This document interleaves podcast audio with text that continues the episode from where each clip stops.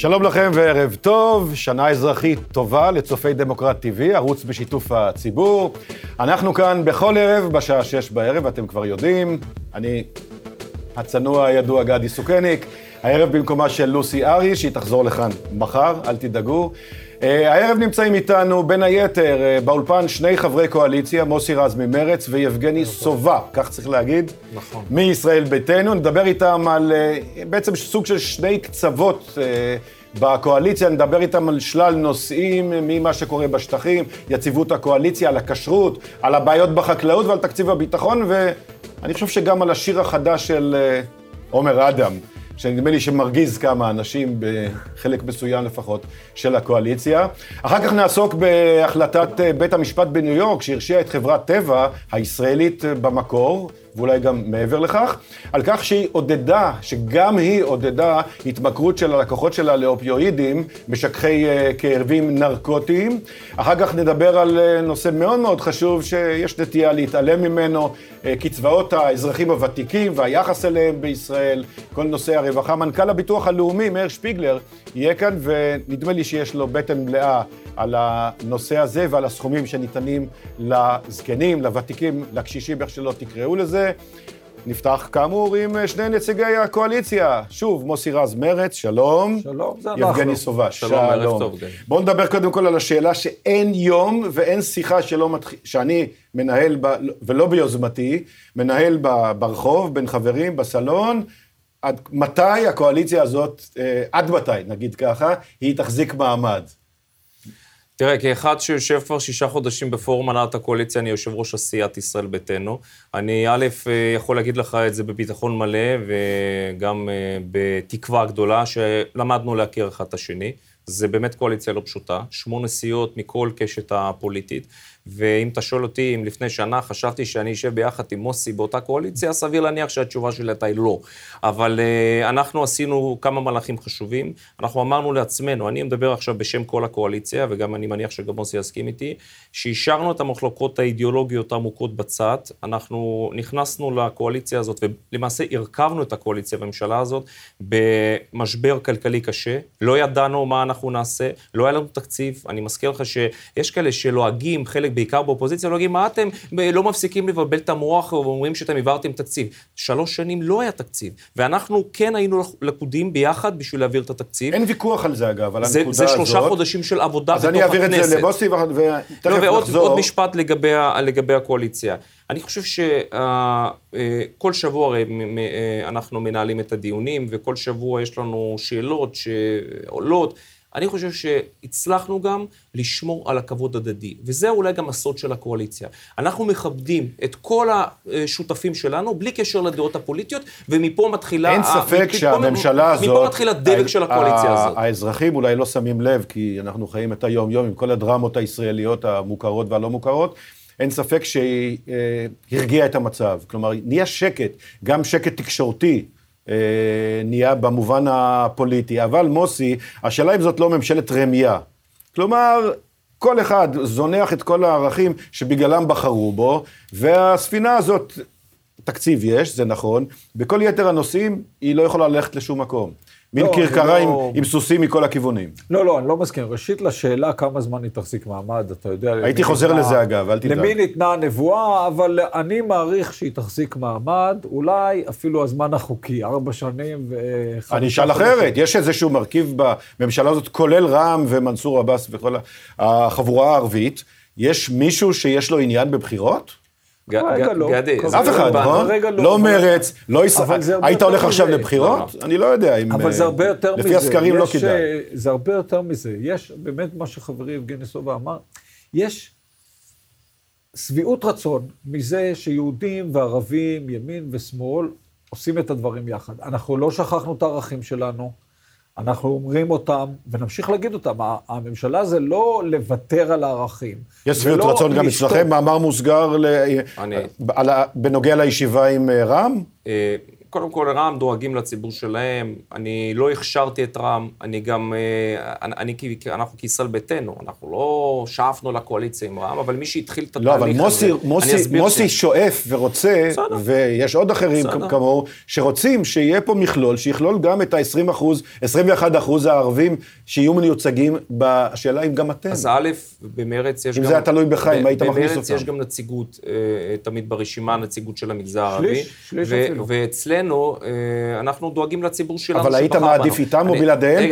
מהזווית הלאומית או הפוליטית. אני אענה לך על השאלה הקודמת שלך, כי אני דווקא מסתכל על התהליך של הכשרת רע"מ כשחקן לגיטימי במערכת הפוליטית, מי שעשה את זה, זה עשה בנימין נתניהו. הוא עשה את זה. הרי אם אה, סמוטריץ', שהיה מסכים, והציונות הדתית היו מסכימים לשבת עם רע"מ... בתנ"ך כתוב, מתוך שלא לשמה נהיה לשמה, משהו כזה. אני ומוסי לא יושבים עכשיו מולך, ולא יהיו פה מסבירים כמה אנחנו אה, מכבדים אחד את השני. היה יושב פה שלמה קרעי, מירי רגב, והיו מסבירים לך למה חשוב שרע"מ יהיו בתוך הקואליציה. תרומתו ההיסטורית של בנימין נתניהו לאחדות המדינה, לא האומה. כן, כן, אבל נתחיל מזה, אה, נתחיל מפה, שברגע שאנחנו יודעים מי כתב את המכתב בלשכת ראש הממשלה, אנחנו יודעים היום, דרך אגב, ממנסור עבאס אנחנו יודעים כמה פעמים הוא נפגש בבלפור עם ראש הממשלה. אז כל הדיבורים האלה, האם אתם לא...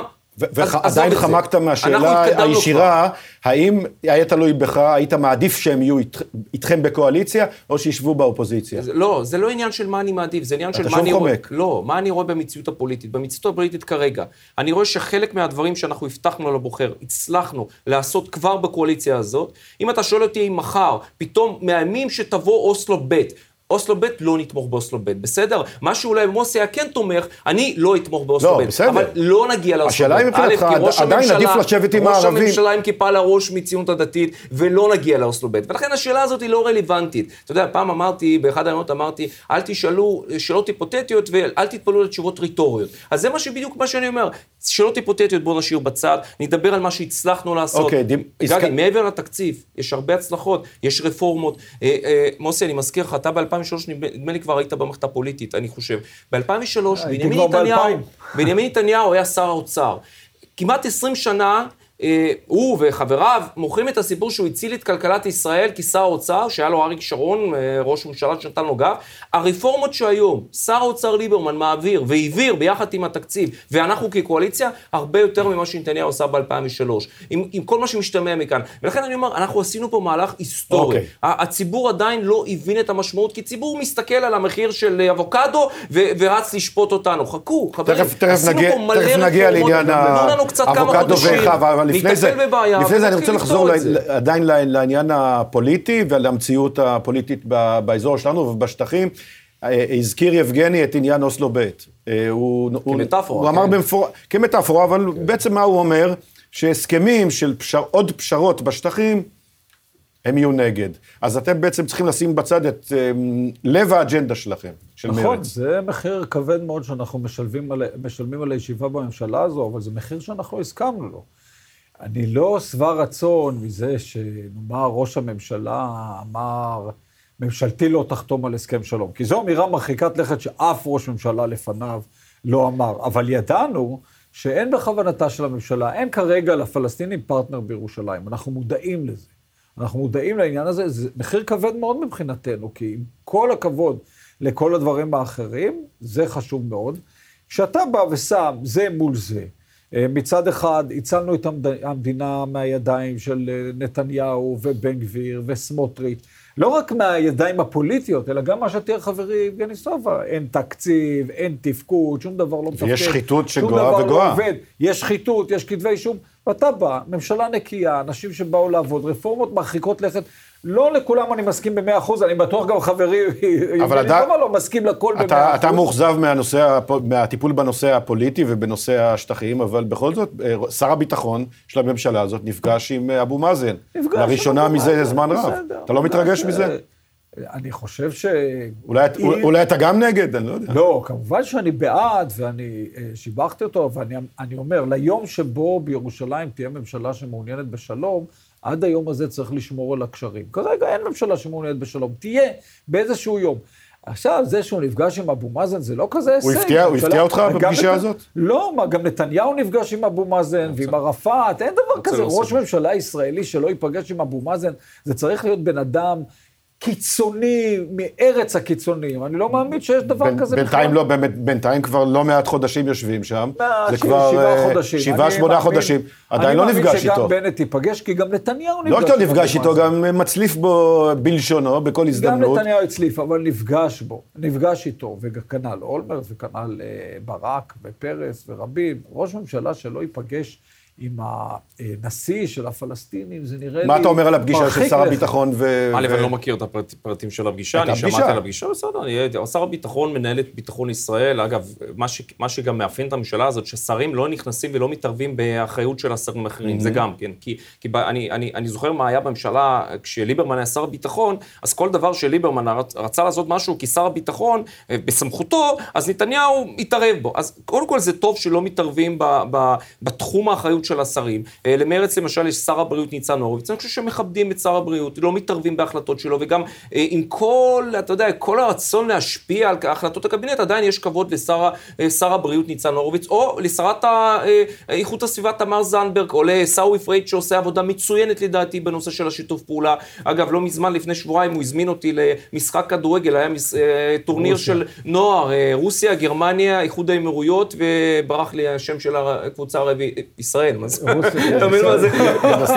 הכי מצחיק, כן. ישראל, איחוד האמירויות, גרמניה ורוסיה. אז אני באתי, ראיתי שם, א', ראיתי שם, אה, בנתניה, כן, למשחק הפתיחה, זה פשוט היה מדהים. ועיסאווי כבד, שם היה שגריר בחריין, היה שם אה, כמה שגרירים של, אה, נדמה לי גם שגריר של האיחוד האמירויות.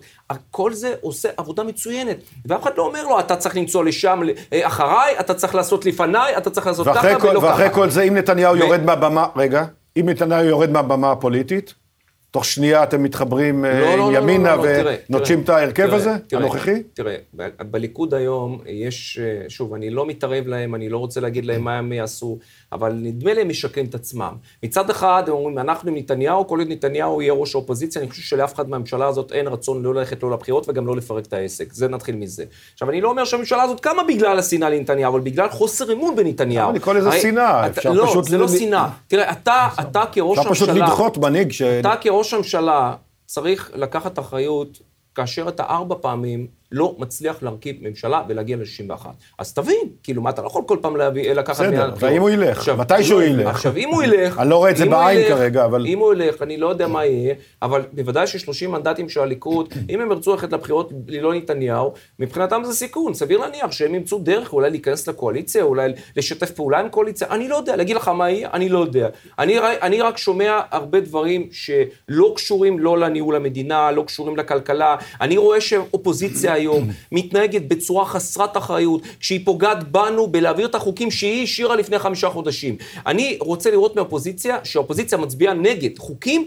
אני שואל את החבר'ה, אתם, אתם יודעים על מה אתם הצבעתם נגד? אפילו את זה אתם לא יודעים על מה הצבעתם נגד. כלומר, יש איזושהי נטייה כל הזמן לתקוע אה, אה, אה, מקלות בתוך הגלגלים של מוסי, ואם- הקואליציה. ואם ואם נתניהו, בכל זאת, אני חוזר לנקודה הזאת, אה, יפרוש, והליכוד אה, יחפש קומבינות אה, פוליטיות, לא, אני חושב שהליכוד הם- צריך הם לא- לשבת הם לא ינטשו. באותו רגע? אני סומך עליהם, הליכוד צריך לשבת באופוזיציה, זה לא רק נתניהו, כל הליכוד, אתה רואה את ההתנהגות, כן. את החרם על ישראל שהם מטילים, אבל ברגע שנתניהו הולך לכאורה את זה לפחות, שמצביעים, רוצים יש- לפנות מוקשים, הם נגד לפנות לכאורה מוקשים. לפחות ל- סליחה, לימינה. שכחו מה זה מושג הסכמים קואליציוניים. אנחנו חתמנו הסכמים קואליציוניים. יש הסכם קואליציוני. אגב, במסגרת ההסכמים הקואליציוניים צריך לעמוד גם ולכבד את השותפים הקואליציוניים. כן, אז לכן. אתה, אומר- אתה אומר, אם הוא יעזוב, קודם כל יש הסכם קואליציוני, יש ממשלה, יש ממשלה שמתפקדת. אתה יודע מה, אנחנו בכנסת, הכנסת הזאת היא כנסת 24, עזוב את השלוש כנסות הקודמות, 21 כנסות, כמה ממשלות היו ב-21 כנסות, אתה יודע? 35 ממשלות. אז הממשלות היו קמות גם בתוך הכנסות הקיימות. כן, אז כן, הנה, יש לך שיעור היסטורי, שלפעמים קמות ממשלות, שתיים, נכון? כן. קמות ממשלות בלי ללכת אז בוא לבחירות נחזור לתמונה. שנמצאת מאחוריכם, של הירקות והפירות אה, שמתגוללים והמשבר בחקלאות. אה, זה המקור לטענות של החקלאים, הוא בעצם במפלגה שלכם. כן, קודם כל יש אה, לנו שר מוסי בא עם החקלאות. הרקע כן. ההפוך. אה, עודד פורר, שר החקלאות, משלכם, הוא מוביל רפורמות מרחיקות לכת. אה, בלב שלהן יש פתיחה של יבוא, מתחרה, אבל יש שם עוד סעיפים. אני אתן למוסי בעצם להגיד את דעתו, קודם כל. תראה, אני חושב שכאן, אה, אה, אה, השר פורר ניסה להעביר רפורמה יחד עם חוק ההסדרים. זה הסתייע חלקית, כן, הגיעו לסיכומים. וזה לא כל כך חשוב מה טיבם של הסיכומים, אני חושב שהסיכומים היו לא רעים. מצד אחד, כן לרפורמה, מצד שני, הדרגתית, מבלי לפגוע בחקלאים. עד כאן הכל טוב. ואז פתאום בא בימים האחרונים ורוצה, בניגוד לסיכומים, ללכת למהלך יותר רדיקלי. אני לא מתרגש מזה. שמה בלב שלו לטעמך? בלב שלו, תראה, איפה האסון? ברור שיש כאן הבדלי גישות. השר פורר חושב שאם הוא יסיר את המכסים, אז ירדו מחירי התוצרת החקלאית ולא יהיו נפגעים. אני לא חושד בו שהוא רוצה שחקלאים ייפגעו. אנחנו יותר זהירים לגבי דבר כזה, אז צריך לשבת ולדבר, ואני בטוח שנגיע להסדרים כמו שהגענו לפני מספר חודשים. בעניין הרפורמה, אבל לא ללכת... אני שמעתי מהצד שלכם טונים הרבה יותר uh, קשים. כלפי הרפורמה הזאת. אני פשוט לידו, אז הוא לא יכול לדבר בטונים. מה? אני פשוט לידו, אז הוא לא יכול לדבר בטונים. הוא אומר לי לא לדבר בטונים קשים, ושנית, אני ידוע כאדם רגוע. תכף אני אתייחס לנקודה. לא, אגב, ברצינות, יש לי עמדות מאוד ברורות. אולי פשוט החקלאים בממשלות קודמות, וגם אצלכם במפלגה וגם במפלגות ממפלגות המרכז ושמאלה, אה, פשוט יש להם לובי חזק.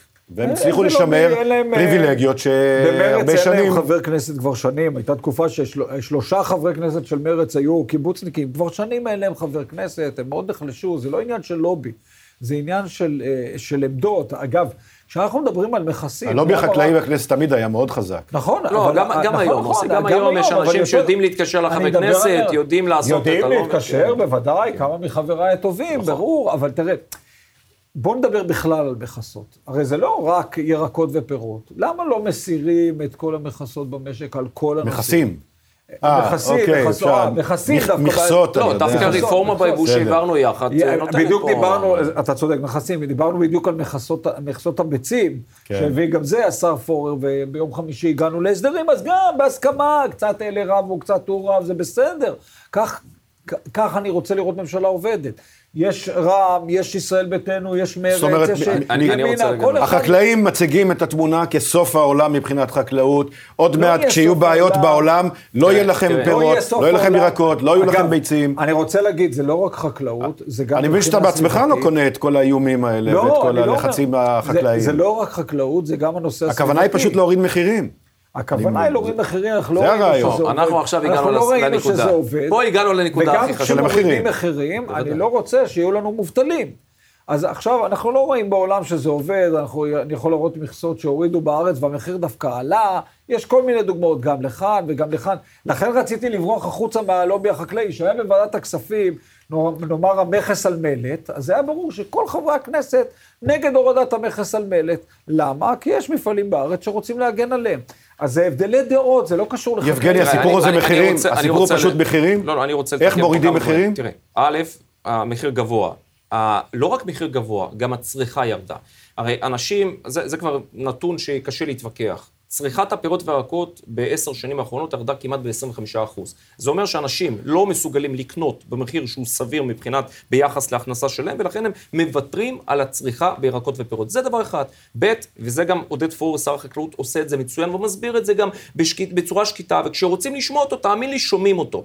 הגיל הממוצע בחקלאות היום הגיע לגיל נכון. 65. כשאתה רוצה לתת סיוע, ואתה רוצה להביא חבר'ה צעירים לענף הזה, אז א', אתה צריך לתת להם אה, תקווה, אתה צריך לתת להם אופק, אתה צריך לתת להם סיוע. שר החקלאות לא זקוק לכנסת בשביל להוריד את המכסים. הוא לא צריך את זה, זה, זה בתחום סמכותו. הוא, הוא, הוא, הוא אה, חתם על הצו, שר האוצר מאשר את הצו, נגמר הסיפור. ואתה לא מוטרד מהביטחון, החק... מהביטחון אז, החקלאי שלנו? תשמע, בוודאי שאני מוטרד, ולכן אני אומר... ביטחון המזון? גני, כשאני מסתכל על סיוע, שחקלאים יקבלו באופן ישיר, יש מאות מיליוני שקלים של סיוע. עכשיו, בוודאי שאפשר לבוא ולדרוש תמיד יותר, ואז למתוח את החבל, ואז להגיד, בואו נכניס פה שחקנים אחרים, בואו נעשה לובי מכל המפלגות. אני, שבוע שעבר קיימנו פגישה, שר החקלאות בא לכנסת, דווקא רצה להיפגש עם הח"כים, כי אה, אה, יש תחושה שהממשלה קצת מנותקת מהקואליציה, מסיבה אחת פשוטה, כי יש, יש לך 20 שרים שהם אה, אה, לא חברי כנסת, הם כמעט ולא מגיעים לכנסת, אז כן, אנחנו חשבנו שזה נכון ששר החקלאות ייפגש עם הח"כים, שהם מהווים אותה, אותה התנגדות בכנסת. אז ישבו, רק שנייה, ישבו בתוך הלובי הזה, נכנס גם יושב ראש ועדת הכלכלה, מיכאל ביטון, לפני שהוא גילה שהוא אה, חיובי לקורונה, אני אומר את זה בכוונה בשביל להוריד את הספק. ואז השיחה הייתה עניינית, שיחה הייתה פתוחה. וגם היו טענות פה ושם, כי אי אפשר לנהל את הוויכוח הזה על גלי תקשורת. אז מה, אתה מניח, אני, אתה מניח לפי האווירה אני, שבסוף תעבור רפורמה? אני אומר לך דבר פשוט, כי א', אותם אנשים, תראה, כבר עבר. קודם כל זה עבר במקצ... בתקציב, וב' זה עבר גם כי אה, בעוד שבועיים זה ייכנס לתוקף. וזה יתבצע, אתה- אתה ואני אומר? אומר לך, תראה, כש... ושום אסון לא שנייה, יקרה? רק שנייה, תן לי להסביר. כשחקלאים מגיעים ומדברים עם... כל, כולנו חברים, עם רם שפע, עם רם בן ברק, עם, כל, או עם שוסטר, זה לא כל החקלאים. יש חקלאים שמחכים לרפורמה הזאת. יש חקלאים שאומרים, מתקשרים לפורום ואומרים, תודה רבה שאתה נותן לנו כסף זה לתמיכה. נכון, מוסי, אתה- אתה מסכים? לא מכיר כאלה, אבל אני. בטוח שיש, ובוודאי שיש. ולכן אני אומר, ה- ה- הסיפור הזה של החקלאות, צריך להסתכל בפרספקטיבה גדולה. אף אחד לא זורק אותם, אף אחד לא אומר שאתם לא צריכים, המדינה לא צריכה אתכם, בוודאי שכן. אבל מצד שני, כשאני מסתכל על אנשים שעובדים בחקלאות, תראה לי את האנשים האלה. זה עובדים זרים בעיקר שעובדים. בנושא של הביצים, אנחנו עובדים בשיטה סובייטית של שנות ה-70, שצריך לתקן את זה, ואתם מוכנים לרפורמות, תעשו. רפורמה אף פעם לא מתנהלת בצורה שקטה ובצורה ש- רגועה. זה הבעיה רפורמה שמטרתה, הזה- סליחה, סליחה, שמטרתה להוריד את המחיר מה הבעיה של כל הדיון הזה? זו המטרה של כל הרפורמה. הדיון הזה מתנהל בעמדות כלכלה מיושנות, גם מצד ימין וגם מהצד הכאילו שמאלי של החקלאים, ושוכחים כאן אלמנט מאוד משמעותי, אנחנו בשנת 2021, ועל יבוא צריך להיות מס משמעותי בגלל הנושא הסביבתי. ובוודאי ובוודאי יבוא חקלאי, כי כרבע מהתוצרת החקלאית הרי הולכת לזבל. אתה כן. מייבא וזה הולך לזבל. לכן, אנחנו חייבים לקחת את הדבר הזה כחלק מהתחשיב. הוויכוח הזה בין מה שאנחנו שומעים משר החקלאות לבין החקלאים, זה ויכוח ישן כל כך, אבל הדבר הזה שאני מכניס עכשיו כאן למשוואה, הוא צריך לשנות את, ה, את דרך החשיבה. בגלל שאנחנו לא יכולים לחשוב כמו לפני 20 שנה. אז אני רוצה להעלות אה, עוד ת- נושא תרשה לי אחד. עוד משפט אחד בעניין הזה. אנחנו קצר. כרגע בודקים גם את העניין של הרשתות השיווק. הסיפור הזה שקם בוועדת הכלכלה... מה שהחקלאים טוענים, שהם לא מרוויחים מכל העניין סביב. רשות הח- המרווח, תחרות כן. וכולי, אבל עדיין אנחנו רואים, אנחנו, א', אני רוצה שהחקלאים גם יהיו שקופים. כי הרבה פעמים כולנו מטיילים במדינה, וכולנו רואים שהרבה פעמים מחיר של התות שנמצא ברשת, לא משנה, במרכז הארץ, אותו מחיר גם חקלאי מוכר את זה ברמת הגולן. למה? אם אני מגיע עד רמת הגולן, תמכור לי לפחות בזאת, שאני ארגיש בנוח, ואז אני אהיה בצד שלך, אני, אני אאמין לך שאתה מוכר את זה בחצי מחיר, אבל כשאני מגיע לשם, דובדבנים, תותים, כל, ה, כל הפירות, ה, אתה יודע, הפירות האלה שאתה לא קונה כל יום, אני לא מדבר על תפוח אדמה, אה, או, או שום, או, או, או תפוחים. דרך אגב, כל אה, הורדת המכסים, זה נוגע רק לתשעה מוצרים. סך הכל התוכנית הזאת מדובר, מדובר על חמש שנים. כלומר, לחקלאים יש חמש שנים להתארגן בשביל להיות אטרקטיביים, בשביל לייצא אה, גם לחוץ לארץ, ובשביל גם להיות אה, תחרותיים בשוק, של ה... אה, בשוק החלקות לא, העולמי. לא, לא אהבת את ההערה הזאת על רמת הגולן לא... ועל המכירות, או ש... תראה, זה לא, לא- זה לא, לא בדיוק. אני לא בטוח שזה מדויק, אבל... מה, אני אומר לך, אתה הולך לשטח, אתה קונה ביותר בזול, אבל... הטענה היא בדרך כלל שהרשתות... שכל הכסף הולך לרשתות, למתווכים. הם טוענים שלא, הם טוענים שלא, הם טוענים שתבדקו אותנו, אנחנו נבדוק אותם. אני רוצה לשאול אתכם משהו אחר שנוגע, העברתם תקציב, תקציב הביטחון יושב כבר גם כך על סכומים אה, אדירים, 60 32 מיליארד אה, שקל נדמה לי, ועכשיו ברגע האחרון ככה, בלי שאנחנו בכלל יודעים מה ההרכב, הוסיפו לו אה, 15 אחוז בערך. אני מזכיר לך שגם לחיילים הוסיפו שכר. 9 מיליארד. בסדר. אנחנו כבר שלושה לא, ימים בשנה לא, חדשה, לא והנה חיילים קיבלו תוספת שכר. לדעתי זה לא כלול כן, בתוספת. לא, זה לא כלול בתקציב, אני רק אומר שיש לך נתונים של צמיחה טובים, ביחס לתחזית שהייתה לך יחסית שחורה לפני שלושה חודשים, אתה יכול לאפשר לעצמך לעשות את זה. כיוון שאני לא יודע מה עבר בוועדת הכספים ולמה, ואני חושב שגם חברי... נראה, זה נשמע קצת- לא יודע. זה אתה נשמע מדבר קצת על התקציב מופקר. של הביטחון? החמישה הנוספים, קשה לי להביע עמדה. אתה ככל שאני ראיתי לא- זה תש- תשעה מיליארד. אתה אתה מרגיש נוח עם העניין הזה? לא, אני לא מרגיש נוח, לתקציב אבל אני לא אדיר יכול כזה להגיד. שאני נגד, אם אני לא יודע על מה מדובר, כן?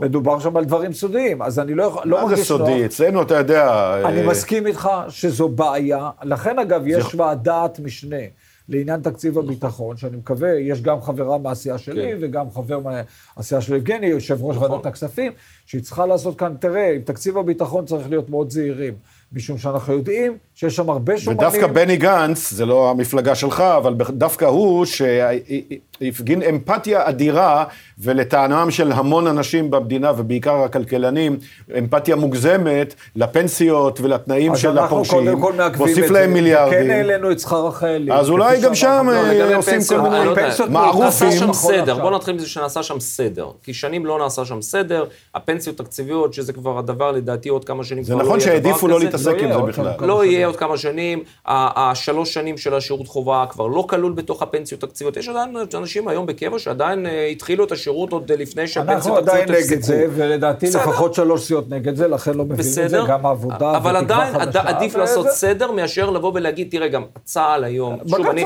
אני אומר, תראה, אני, אבל- אני לא מייצג את המפלגה של בני גנץ, אבל, אבל אני שומע משר האוצר איך מתנהל השיח הזה. צה"ל היום צריך להיות אטרקטיבי. היום אתה לוקח למשל מהנדס הייטק, שיכול לצאת אחרי שלוש שנים של כן, אבל שירות. תנאי הפרישה האלה- רגע, זה לא אה, עניין של תנאי הפרישה, זה חלק, אתה אה, תסתכל במכלול הגדול, שוב, אני לא מגן פה. אבל אתה צריך לדעת שצה"ל, יש אזרחים עובדי צה"ל, בסדר, אבל זה הדבר היחיד שיכול. להחזיק אותו, יש תבין. שמועות שחלקם מקבלים גם יותר מהרמטכ"ל, וזה בסדר, אני לא אומר זהו, שזה לא החלוקה בסדר. הפנימית היא כנראה אה, לא... אבל לא בוא נסכים שאנחנו בעד אה, שקיפות. אני חושב שפה נכון. שקיפות צריכה להיות, אנחנו בעד שקיפות, ואני בעד שכנסת, לכנסת יהיו כלים גם- גם לבדוק את ההתנהלות של הצבא. טוב, אני רוצה לשאול אתכם משהו- אני חושב שוועדת. המשנה, זה מספקת, משהו, אנחנו מסכימים. אני הזכרתי את זה בהתחלה, משהו מעול- לסיום, מעולמות אה, אחרים, אני חושב שזה אמור להקפיץ אותך, אני לא יודע מה אתה חושב. ה- תרתי משמע, אתה חושב. כמוהו, מקפיץ אומר תרתי. משמע, השיר. הטקסטים, העילאיים האלה של אה, השיר של עומר האדם, אה, בין היתר, אה, אומרת לי עברית קשה שפה, כל היום רק נהיית ודה, אה, ואיש אותה לעלה, והיום היא בכלל לא בטו חה חה חה. אה, הבנו את הרמז. אני שמעתי טענות אה, קשות מהקהילה בכלל. ושל יוצאי. תראה. וגם מהמפלגה. הכי- הכי מצחיק מראש. אני אומר שאני מצטרף לדבריו, כך שנוכל. הכי מצחיק שאני שמעתי שעומר אדם, השורשים שלו גם מקווקז, אז נכון. אה, ככה אה, אמרו כן? לי את זה, שזה לא לא. שם משפחה, שם משפחה של נדמה לאדם, אבל לא רוצה לא, לא, לא. חלילה לקלקל. זה נכון. תראו, אנחנו פה, א', מעבר... יצא ל- לך לשמוע את זה איפשהו? כן, כן, בוודאי ששמעתי, אחרי ששמעתי, אז אני כתבתי את מה שכתבתי, אבל מעבר לטעויות בשפה הרוסית, שזה לא לא כגדילה, אלא כגדילה, אבל לא משנה. אז זה כבר, אני התרג- התרגלנו שהרוסית נכנסת לחיים שלנו, כאילו זה משהו שקללות אתה שומע בטלוויזיה. טוב, רוסית שפה קשה, בואו נסכים על זה. כן, בסדר, לא- אבל, אבל... כמעט כמו עברית. לקחת את הסטיגמות, לקחת את היחס המזלזל כלפי נשים, עזוב נשים ממוצא רוסי. זה, זה זלזול, זה רמה הכי ירודה. אני כאבא לשלוש בנות, רק לא מדמיין שכשהבנות שלי יגדלו והגדולה שלי בת 11, יבוא אחד כזה ויתחיל להגיד, כך גדילה, בוא נלך לים, את בטוחה, לא בטוחה, או כמו שאתה אמרת, הקונוטציה הזאת.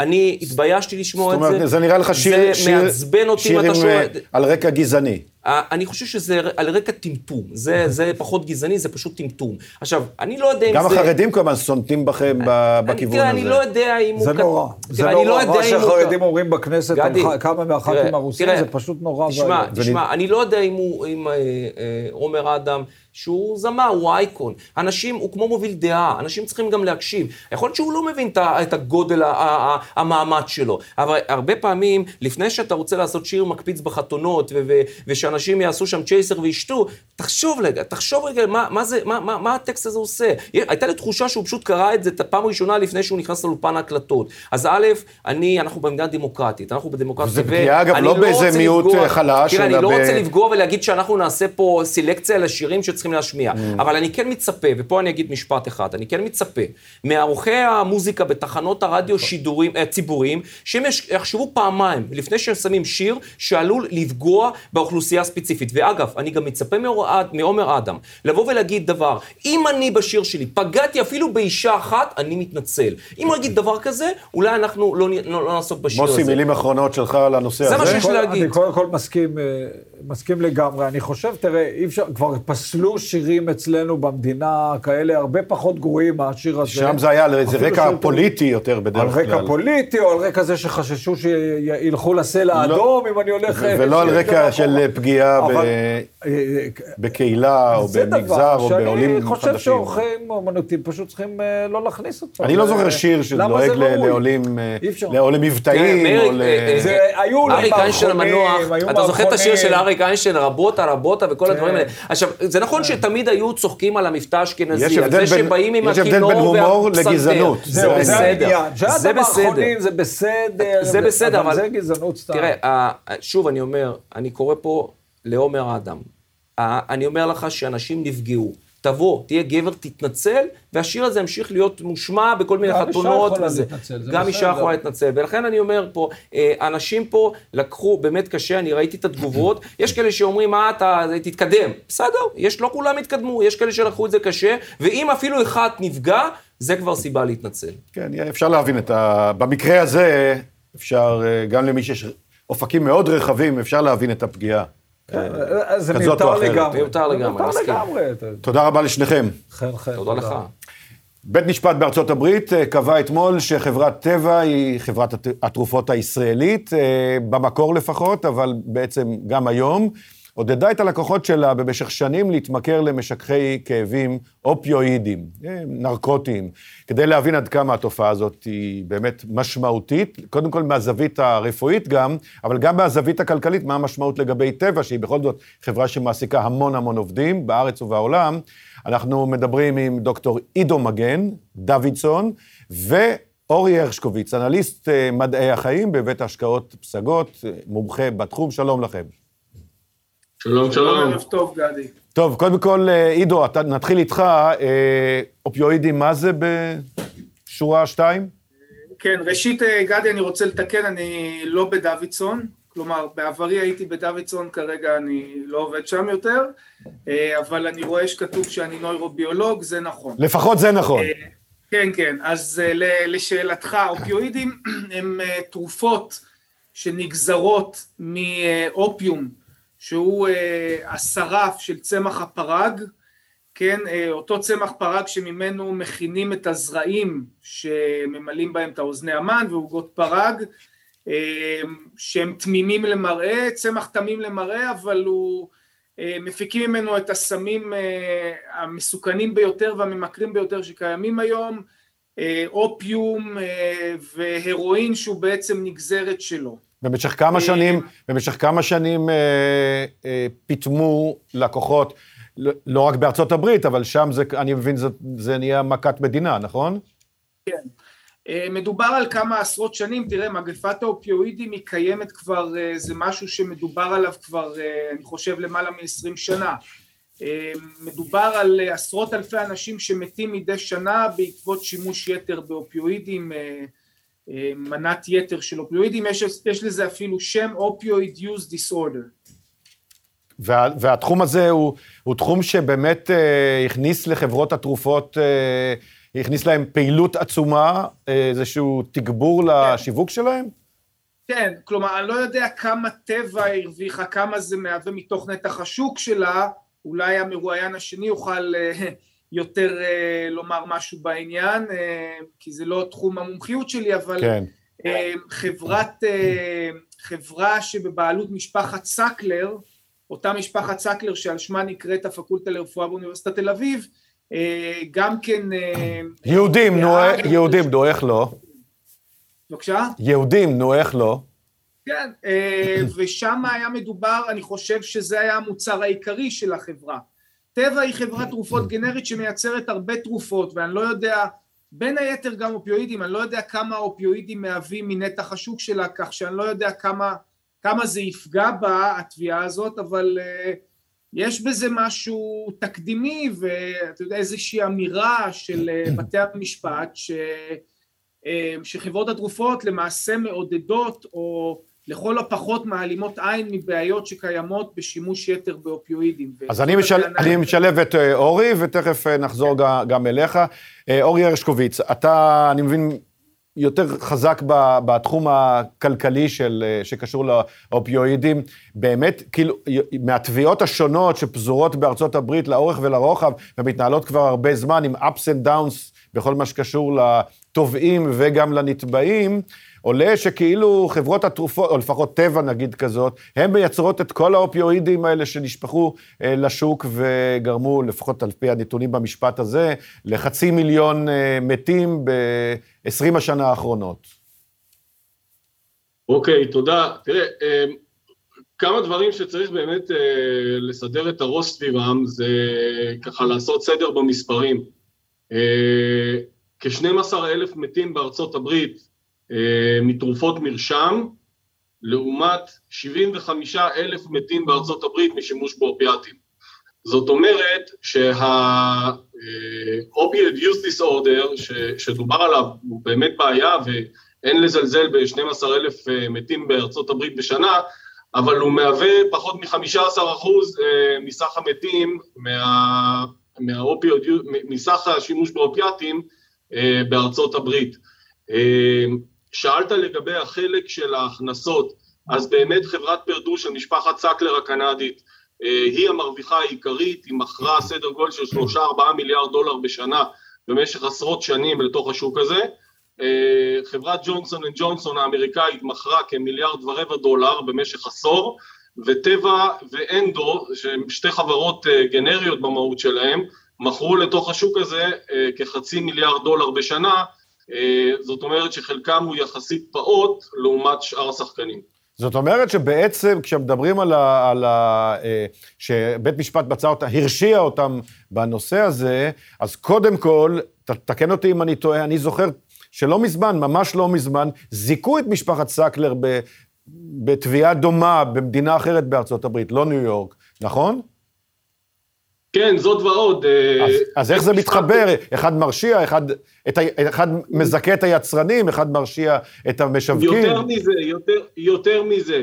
בית משפט בקליפורניה לפני חודש מצא את טבע זכאית. זאת אומרת, אה, גם כשמדובר ביצרן בודד בטבע עצמה, אה, בית משפט ב jurisdiction אחד, שזה קליפורניה, פסק זכאי, וב jurisdiction אחר, שזה ניו יורק, אה, פסק אשם.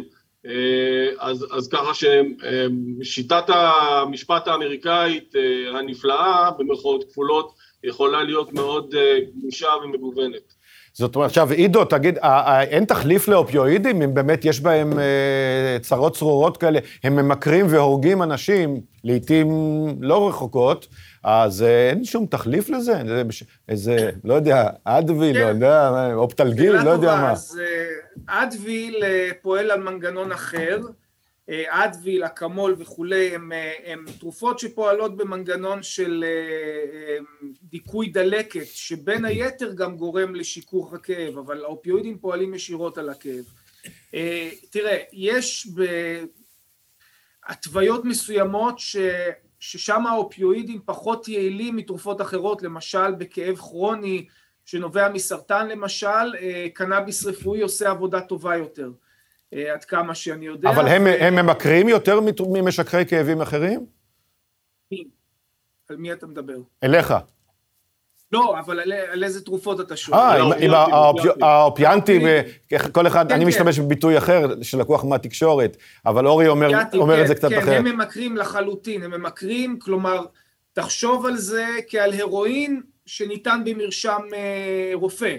כי, כי ההרואין הוא בעצם, יש לו אותו הרכב כמו של האופיאטים. אבל אתה לא רואה אותם נעלמים לא... מהשוק בעקבות כל המשפטים האלה והעובדות לא העצובות. חושב, אה, קשה לי להאמין, אבל הם בהחלט התרופות, כלומר, הן תרופות, בוא נגיד את זה אחר, בוא, בוא נאמר כך, אה, הן הרבה יותר ממכרות מהרבה מאוד סמים, כן? חומרים שאנחנו קוראים להם סמים, אה, כי הם לא ניתנים באישור רופא, למשל קנאביס, ולכן אה, קנאביס רפואי יכול לשמש כתחליף טוב במקרים מסוימים, לא בכל אה, סוגי הכאב, אבל בכאב מסוגים מסוימים קנאביס גם עושה עבודה יותר טובה מאופיואידים, והוא כמובן אה, כן, אז, את כל תופעות. אז יכול להיות שאלה של כופר, אבל יכול להיות שאת הקנאביס ומוצריו, הממשלות פחות מעודדות, וגם חברות התרופות, כי שם הם מרוויחים פחות, כי שם זה נמצא בטבע. לא יכול להיות, אני חושב ש... שאתה... זה נשמע מאוד הגיוני מה שאתה אומר, ש... שברור לחברות התרופות... אני רוצה לקפוץ פה גם כן. כן, כן, אורי, בבקשה. אז בוא, בוא נעשה קצת סדר, כשהסרטן פורץ את העצמות ומרסק אותם לאט לאט לחתיכות, אה, לא יעזור לך קנאביס. אתה צריך אופיאטים.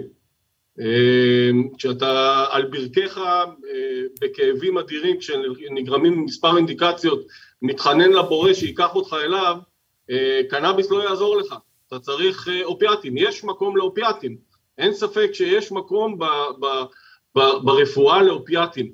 הבעיה הגדולה בארצות הברית שבמשך שנים נטיו אופיאטים לכל אינדיקציה קלה שבקלות. אם היית אה, גוזר ציפורניים, היית מקבל אופיאט. ומי היה אשם בזה? לא... מי, מי לטעמך, אתה לא בחבר מושבעים ולא, ולא, ולא מעורב בתהליך משפטי, מי לטעמך אשם בזה שעשו כל כך הרבה אמריקאים, הפכו אותם למתמכרים? חד וחלק, מדובר באשמתו של הממשל האמריקאי כמובן, דרך הזרוע שלו, שזה אה, הרופאים וחברות הביטוח. זאת אומרת, ברגע שנוצר איזשהו מנגנון שמאפשר, מנגנון ש, שחסר מנגנון פיקוח ממשלתי, שבאמת יפקח על הרופאים שייתנו את האוקסיקודון ואת הפנטניל ושאר מרעין בישין לאינדיקציות קלות, היה צריך ליצור איזשהו מנגנון פיקוח, למשל כמו שיש בארץ, אני לא יודע אם אתה מכיר את המצב בארץ שהוא מצב שרק לאחרונה התחיל להידרדר, עד לאחרונה הוא היה בסדר, אבל למשל אה, אה, בארץ היה מאוד מאוד קשה להשיג את זה, רק בשנתיים האחרונות mm-hmm. הרופאים שגם בארץ נטרפה עליהם דעתם, התחילו לתת אופיאטים, בעיקר פרקוסט, על כל כאב קטן. אז עוד, עוד נושא שאנחנו צריכים לחשוב עליו דרך אגב, זה שבארצות הברית יש מעל למאה אלף מתים בשנה אה, משימוש בסמים, ומה שיש בארצות הברית מגיע בסופו של דבר לישראל, אה, אה, ורק לתת את הסטטיסטיקה, אם מספר המתים לנפש יהיה זהה לארצות הברית, יהיה לנו פה יום כיפור כל שנה, 2,500 מתים מצריכת יתר של סמים. Mm-hmm. אז, אז מה שקרה בארצות הברית, ישראל לא חסינה, אני יכול להבטיח לך במאה אחוז שזה יקרה גם בארץ עוד 4-5 שנים. ש, שיהיו תביעות. טוב, שאלה אחרונה, בקצרה ברשותכם. עידו, זה לא בדיוק התחום שלך, ואתה יכול כמובן להגיב על זה, אבל אורי, אה, לפי מה שאתה אומר, בבית משפט אחד מזכים, בית משפט מרשיעים, אה, חברות שונות, אה, יש כאן עוד, אה, נדמה לי, תהליך ארוך. המניה של אה, טבע, ראיתי, צנחה היום בכמה וכמה אחוזים, גם אתמול, ב, גם לפני כן, נדמה לי, בארצות הברית. אה, זה אומר שזאת הזדמנות קנייה ולא יותר? כלומר, אין פה איזו התרסקות uh, כלכלית. חד, חד וחלק uh, לא, לצערי. Uh, טבע נמצאת במשבר מאוד מאוד עמוק, uh, שנובע מכך שיש לה חוב אדיר של מעל ל-20 מיליארד דולר. יש לה uh, שתי תביעות עיקריות על הראש, אחת זה בנושא האופיאטים, אבל גם בנושא מאוד מאוד חמור, שטבע uh, מואשמת בתיאום מחירים בארצות הברית, אה, תחת הליך אה, מאוד מאוד חמור ששמור למשפחות פשע. אה, ואם אנחנו מסתכלים גם על מצב התעשייה הגנרית, מצב התעשייה הגנרית נמצא כרגע בתחילתו של מחזור שלילי. לא רק שהייתי אומר שטבע נמצאת במצב לא טוב והמניה שלה לא אטרקטיבית, אני תוהה האם בכלל תהיה טבע בעוד כמה שנים וזה די תלוי בצעדים שההנהלה תעשה היום. אני מבין. עידו, אתה רוצה להוסיף משהו לפני שנפרדים? אה, לא, אין לי מה להוסיף בעניין הזה לצערי, כי אני פחות מבין בנושא של מניות ושוק ההון. תודה רבה לשניכם. תודה. רק בריאות. תודה רבה. ביי ביי, להתראות. טוב, אה, אפרופו רק בריאות, אה, אנחנו רוצים לבדוק עכשיו את מצב האזרחים הוותיקים בישראל. האם קצבת הזקנה, קוראים לה, או איך זה נקרא, מאיר שפיגלר? קצבת אזרח ותיק. קצבת אזרח ותיק אה, בישראל מספיקה כדי לחיות בכבוד. מנכ"ל הביטוח הלאומי נמצא כאן איתנו, ונדמה לי שמהיום בעצם, כן, בעצם מהיום, נכנסו, נכנסו סדרה של תיקונים. לקצבאות, ובין היתר עלתה הקצבה הזאת, נכון? לא, לא קצבת אזרח ותיק, עלתה קצבת השלמת הכנסה. זה אומר, מי שאין לו שום מקור הכנסה, mm-hmm. והוא בעצם מתקיים אך ורק על בסיס הקצבאות מהביטוח לאומי, שלענייננו, מי שהוא פנסיונר מקבל את קצבת האזרח הוותיק, הוא יקבל עכשיו קצבת השלמת הכנסה גבוהה יותר מזו שהייתה עד לסוף שנה שעברה, והיא תעמוד על סך של 3,710 שקלים, הווה אומר 70 אחוז מהשכר המינימלי במשק. שזאת עלייה דבר, משמעותית. כן, מדובר במאות שקלים, סדר גודל של 450 שקל לבודד וסדר גודל של 750 שקל לזוג, ומדובר כאן בצעד משמעותי לטובת עיגון התקציב הראוי לאנשים שהם כרגע נמצאים מחוץ לשוק העבודה בגלל הגיל שלהם, בכל זאת להתקיים בצורה סבירה במשק הישראלי. ואתה חושב שזה מספיק? לא, אמרנו לכל אורך הדרך שצריך להמשיך ולבחון את רמת ההכנסה המינימלית שאזרחים ותיקים צריכים שהיא תהיה מנת חלקם כדי להתקיים בצורה סבירה. בל נשכח שאנשים שהם מעל לגיל העבודה והם מוגדרים כ... בשפת הרחוב, בשפת עמך, פנסיונרים. כקשישים, פנסיונרים, אצלנו אנחנו מגדירים אותם כאזרחים ותיקים, יש להם הוצאות עודפות שהן לא מנת חלקם של הצעירים בחבורה, אם זה תרופות וסיוע רפואי וצרכים מסוימים שנוגעים לטיפול ולסיעוד שלהם, ולכן היקף ההוצאה הכספית שלהם הוא מעבר למה שמתקיים כלפי אלה שנמצאים בגיל צעיר יותר, ויש לתת את הדעת לעניין קצבאות. שהן מאפשרות להם לחיות את יתרת חייהם בצורה יותר מכובדת, על בסיס אותם אנשים שאין להם שום מקור הכנסה אחר. אלה שיש להם פנסיות, אז הם מסתדרים. אני מדבר על אותה אוכלוסייה שאין לה שום מקור הכנסה זולת הקצבאות של הביטוח הלאומי, ושם כן צריך להעלות גם את הקצבה של האזרח הוותיק וגם את השלמת הכנסה, כדי שאנחנו לפחות נדע שהם חיים בצורה סבירה, שמאפשרת להם עד יומם האחרון לתפקד בצורה מכובדת. איך אתה מודד בעצם, אה, בכלל, אבל במקרה הספציפי הזה על קשישים, האם הם נמצאים מעל קו העוני? מה, יש מה המדד? הגדרה, יש הגדרה מפורשת של קו העוני. הקו החציוני? זה החצי של החציון.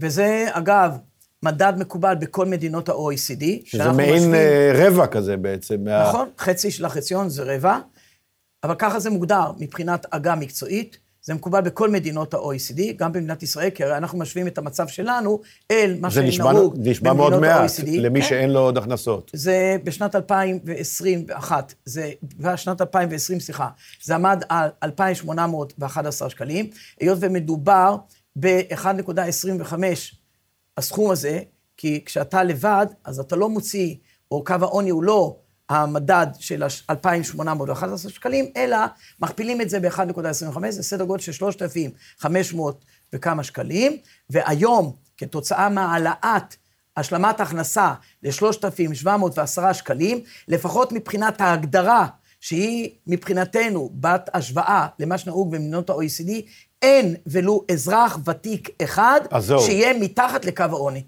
אז זה נשמע טוב, אבל אפשר לחיות בשלושת אלפים לא, ומשהו? לא, ולכן אמרתי שמבחינת הביטוח הלאומי, אנחנו לכל אורך הדרך אומרים שיש להעלות את קצבאות האזרח הוותיק, ומעבר לזה, להצמיד אותם לשכר הממוצע במשק.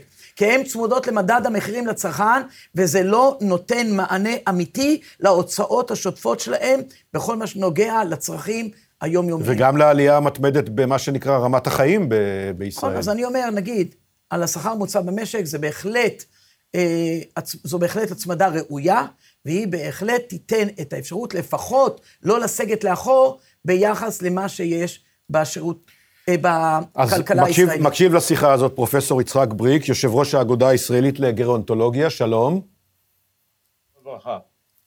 או, עכשיו אני גם רואה אותך. אה, ש, ש, אתה מסכים עם הדברים שמאיר שפיגלר אמר פה, מנכ"ל הביטוח הלאומי? קודם כל, זו הנאה גדולה לשמוע את המנכ"ל הביטוח הלאומי שאומר שהוא לא מרוצה ממה שקרה, שקורה עכשיו ושצריך עוד לשנות, כי אני בוודאי אה, סבור שצריך אה, לשנות. קודם כל, בהגינות ובאמת ביושר צריך לומר שההעלאה עכשיו שניתנה אה, להשלמת הכנסה לאנשים שאין להם מקורות הכנסה אחרים, היא העלאה משמעותית ומהלך אה, חשוב שהממשלה עשתה. מגיע יישר כוח לשרים, לממשלה, למנכ"ל הביטוח הלאומי, אבל יחד עם זה צריך לומר, שאני אומר, שלפי דעתי זה עדיין לא מאפשר לזקנים לחיות בכבוד. וכדי לחיות בכבוד צריך לקבוע מה, מהו הכלל, מהו המדד של uh, קיום בכבוד, ולהבטיח שאנשים uh, uh, יוכלו לחיות את שנות חייהם האחרונות בכבוד. וזה דבר, מדד כזה לא קיים? אה, מדד כזה קיים. אה, אה, קודם כל, בארצות הברית לא קובעים את קו העוני כפי שקובעים באירופה ובישראל על פי ההכנסות, דהיינו חלק, מה, אחוז מסוים מההכנסות, אלא קובעים אותו על פי סל צרכים שנקבע מדי שנה, והוא קובע מה מאפשר לאדם אה, זקן לחיות בכבוד. ועל פי הסל הצרכים הזה, קובעים את הקו שאליו אה, אפשר, אה, צריך לדאוג שכל אחד יהיה לו את ההכנסה. וזה זה לדעתך, עכשיו, זה לדעתך המדד הנכון, המדויק יותר? כן, כן, זה. מדד נכון, זה מדד שמאפשר קיום בכבוד. ואני אני, אני אוסיף לזה משהו מאוד חשוב, שלא כולם מודעים לכך. במדינת ישראל כבר נעשה מהלך של קביעת קיום בכבוד. במשרד המשפטים. בכל מה שנוגע לאנשים שהם פושטי רגל, על פי החוק צריך לאפשר להם mm-hmm. סכום, סכום כסף מסוים כדי שיוכלו לחיות בכבוד. אוקיי. Okay. ונעשה מהלך כזה, והיום אה, מבססים את זה על, באמת על סל צרכים.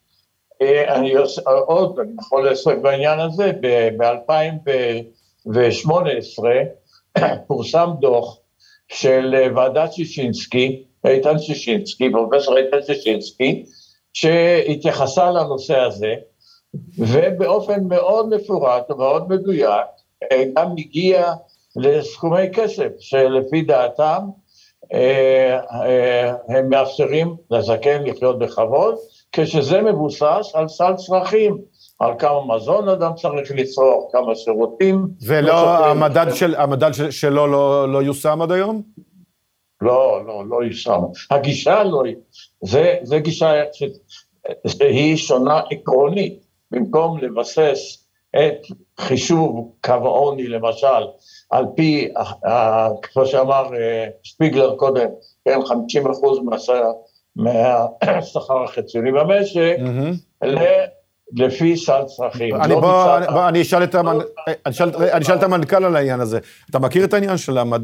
המדדים האלה שהוצגו כאן כן, ולא בוודאי. מיושמים? יש לנו מחלקת מחקר אה, די פעילה בביטוח הלאומי. אנחנו בודקים ובוחנים מה קורה במדינות אה, העולם. ודאי ודאי אלה המערביות ושל מדינות ה-OECD, שאנחנו אז למה לא ליישם באמת סל כזה? מכיוון ו... שבסוף לכל דבר יש תג מחיר. מדובר בתקציב. ככל שרוצים להעלות קצבה, יש לה בסוף אה, זה פשוט צורך... יר... זה פשוט ירים את הקצבאות ו...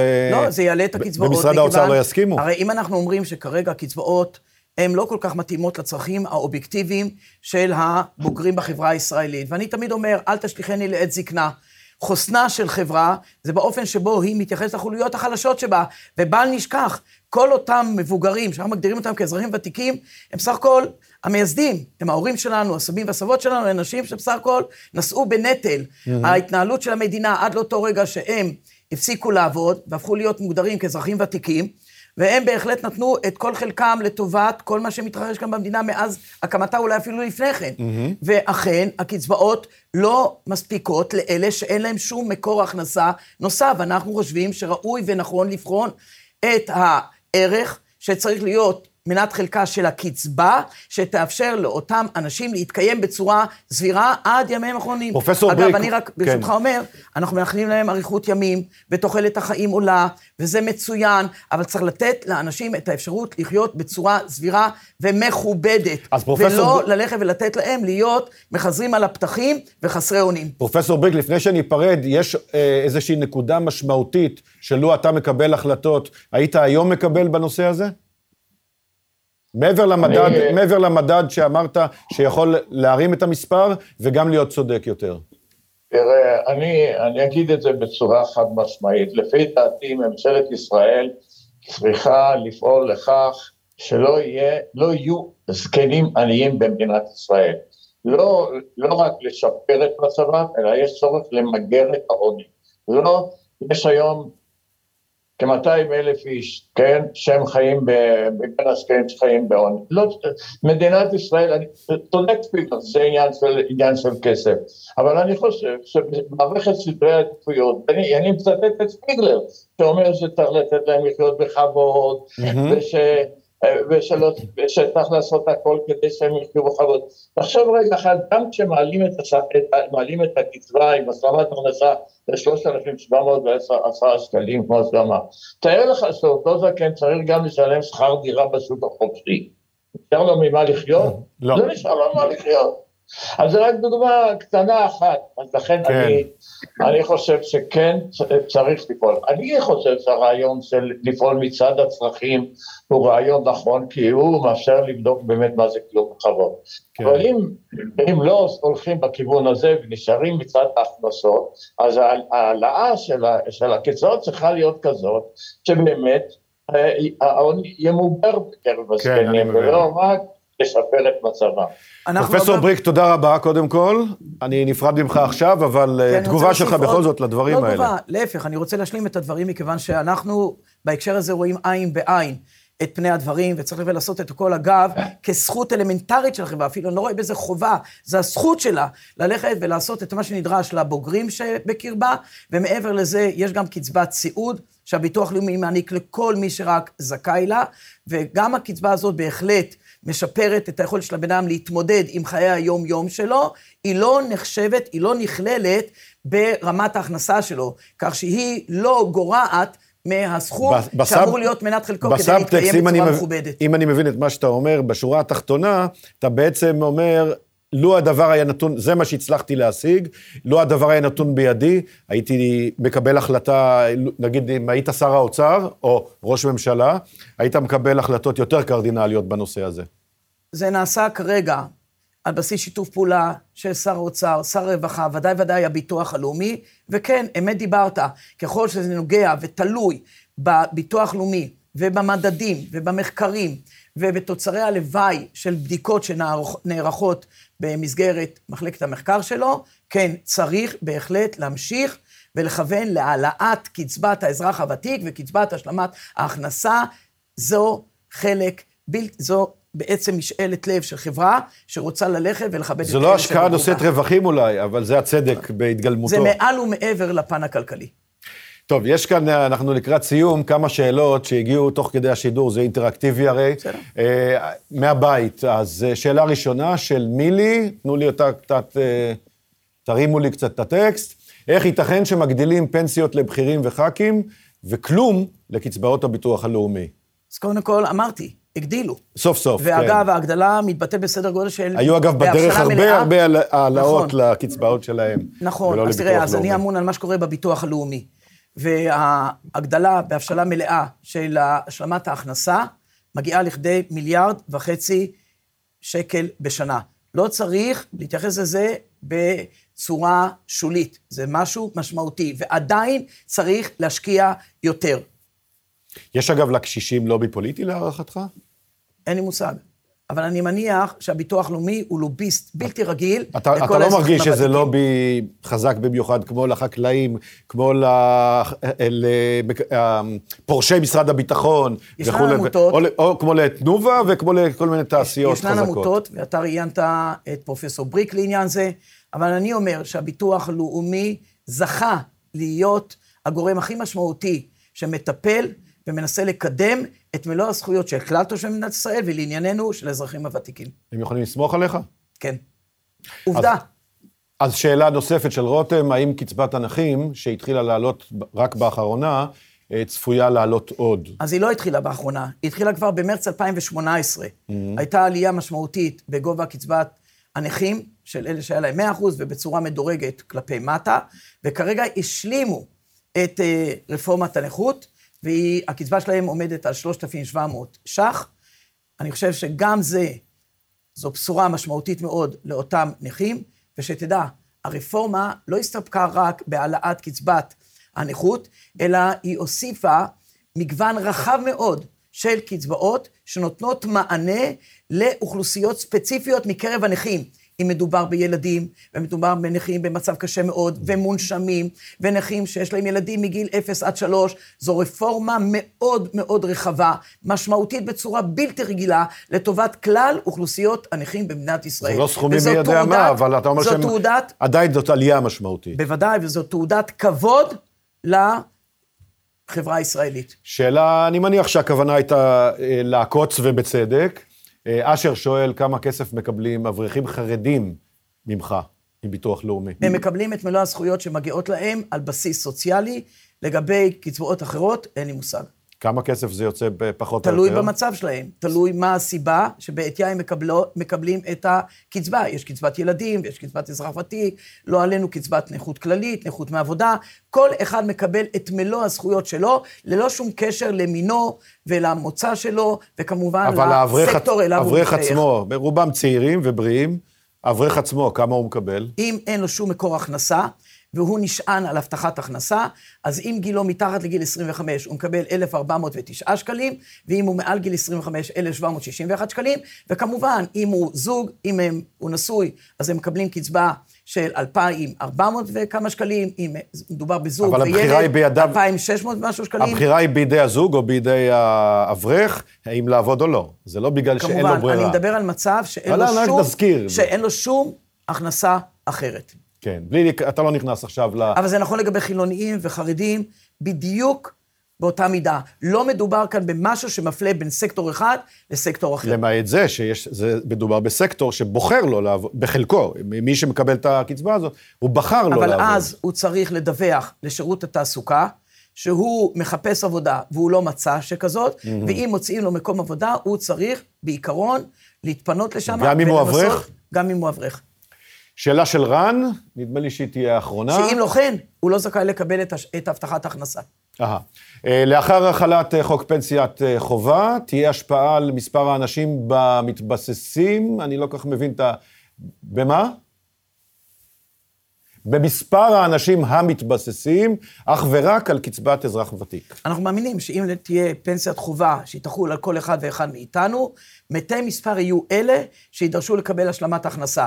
כי הפנסיה בהחלט תתווסף לקצבת אזרח ותיק שלהם, והיא תהיה בסך הכל, במצטבר, יותר מאשר ה-3,710 שקלים שנהוגים היום, ולכן הם בכלל לא יידרשו להשלמה הזאת, ואז זה בוודאי יחזק את המצב הכלכלי שלהם, ואת היכולת שלהם להיות הרחק מעל קו העוני.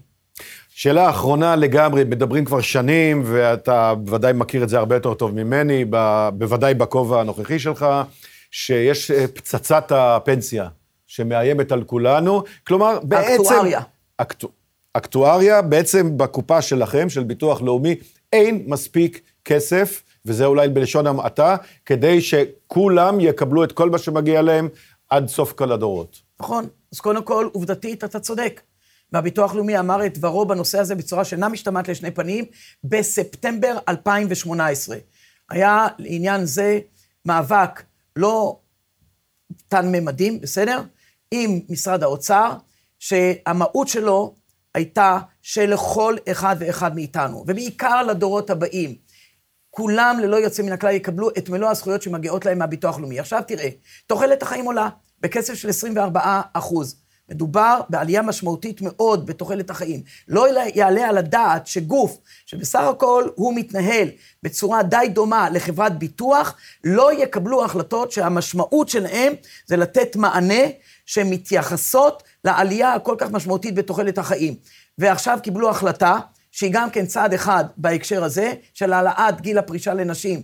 אמנם במתווה שמתפרס על 11 שנים, אבל בכל זאת, העלאת גיל הפרישה לנשים לגיל 65, הביטוח הלאומי אמר כבר שנים לאחור, שיש להעלות את גיל הפרישה לגברים ולנשים ל-70. זה מוצדק, זה נכון, ואתה יודע מה? מעבר לפן הכלכלי, זה גם בריאותי לבן אבל אדם. נכון להיום, באיזה גיל... נכון להיום, אם לא יהיה שום שינוי, מאיזה... לא שום אנשים שינוי- בני כמה היום לא, כבר לא יקבלו את אם לא הזכויות יהיה שלהם. שום שינוי, כרגע ההערכה שלנו על, על בסיס אומדנים שנותחו במערכת האקטואריה של הביטוח הלאומי, סביב שנת 2045, הביטוח הלאומי לא יוכל לעמוד במלוא ההתחייבויות שלו כלפי הציבור, מבחינת הענקת מלוא הזכויות שהם זאת אומרת זכאים שאנשים שהם היום בסביבות גיל 30, כשהם יגיעו לגיל פרישה, לא יוכלו לקבל כסף מביטוח, מהמדינה. כן, ותרשה לי לפחות לומר את uh, דעתי, תתקבלנה ההחלטות המתאימות שידאגו לכך שלא יהיה אחד, גם מאלה שייוולדו כעת, שלא יקבל את מלוא הזכויות שלו מהביטוח הלאומי, איך אמרת? לדורי דורות. לפי מה שאתה אומר, אלה שייוולדו כעת, הם, הם בתחשיבים הנוכחיים, הם כבר יצטרכו לשלם למדינה כשהם פורשים. נכון, אבל אמרתי, לא רק לא לקבל. נכון, אבל אמרתי, תתקבלנה ההחלטות. אני בטוח שתתקבלנה החלטות על ידי הגורמים המוסמכים, של, והביטוח הלאומי בוודאי לא ירפה מן העניין הזה, שכל אחד ללא שום קשר לגילו, ולנקודת הזמן לו. שבה הוא נולד, יקבל את מלוא הזכויות מהביטוח הלאומי, בדיוק כמו כל אחד ואחד מאיתנו. נקווה. מאיר שפיגלר, מנכ"ל הביטוח הלאומי, תודה רבה שבאת. תודה רבה לך. תודה רבה גם לכם שבאתם, הצופים, השותפים של דמוקרט TV.